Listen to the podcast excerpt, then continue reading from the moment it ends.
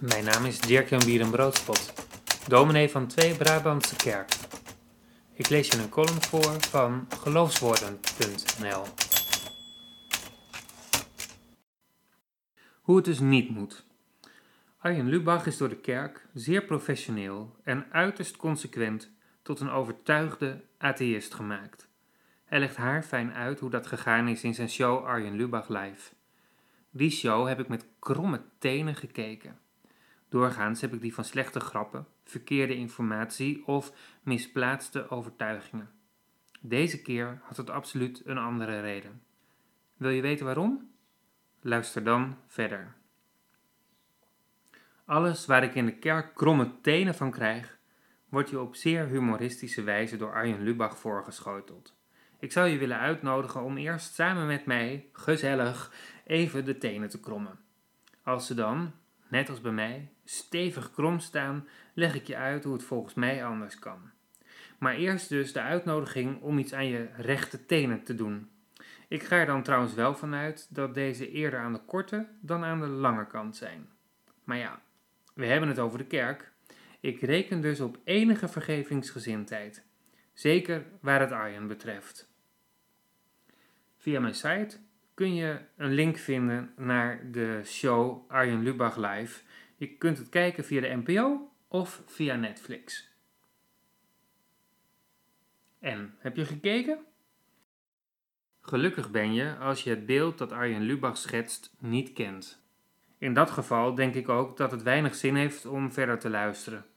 Alles gaat dan goed of het wordt tijd om een enorm bord in de servieskast te gaan zetten.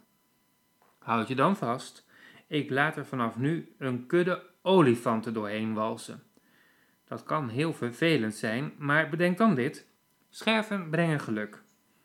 Al kan ik me ook heel goed voorstellen dat het eerst even pijn doet om het vertrouwde en zuinig bewaarde porselein aan wiggels te zien liggen. De wet van Murphy houdt in dat alles wat fout kan gaan ook een keer fout zal gaan. De kerk is daar niet van gevrijwaard.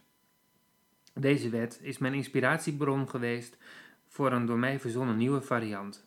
Alles waarmee we onszelf in slaap weten te sussen, zullen we ook gebruiken. Ik noem het de kerk van Morphy naar de Griekse god Morpheus. Dat is de god van de dromen. Het bekende medicijn morfine is naar deze god vernoemd.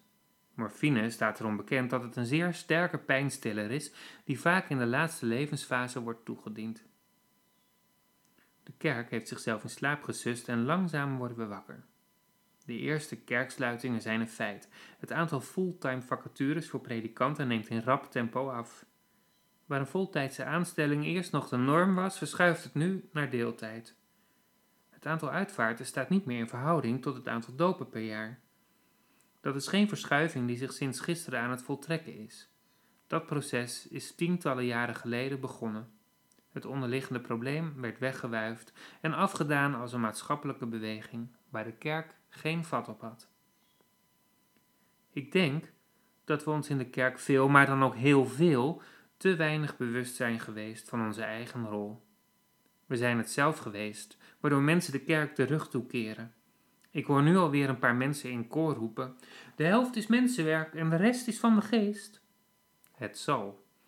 Arjen Lubach moet niet veel van de kerk hebben. Heeft hij het dan niet begrepen, of hebben wij vooral heel veel niet van hem begrepen? En we hebben niet alleen heel weinig van hem begrepen, maar van nog heel veel andere mensen niet. De grootste misvatting van de kerk is volgens mij dat we er zouden moeten geloven. Ik zal het maar bekennen, meestal weet ik zelf niet eens wat ik geloof.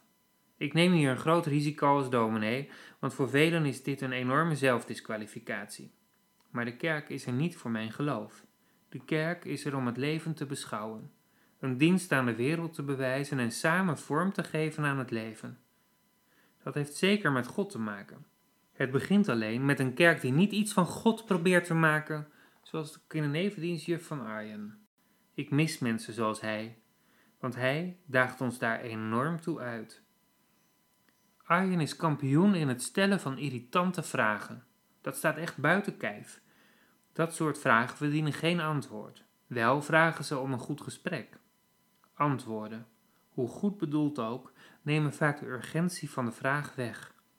Die antwoorden sussen niet zozeer de vraagsteller in slaap, maar vooral degene aan wie de vraag gesteld wordt. En wie nu vindt dat het allemaal wel meevalt? Hoeveel exitgesprekken zijn er de afgelopen twintig jaar gevoerd met mensen die zich hebben laten uitschrijven? Juist.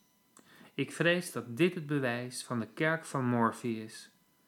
Gelukkig vertelt Arjen nu wat piekfijn had gepast in een dergelijk gesprek. De vraag is nu wat wij ervan willen leren. Zullen we daar eindeloos het gesprek over blijven voeren? Ik zie het als mijn roeping om elke vergadering Hoe kwam Mozes door de Rode Zee te gaan zingen, als we mensen zoals Arjen uit het oog verliezen. En voor de mensen met wie ik vergader, dit is een serieus dreigement. Je luisterde naar een column die ik schreef voor geloofswoorden.nl. Vond je het de moeite waard? Deel het gerust met anderen.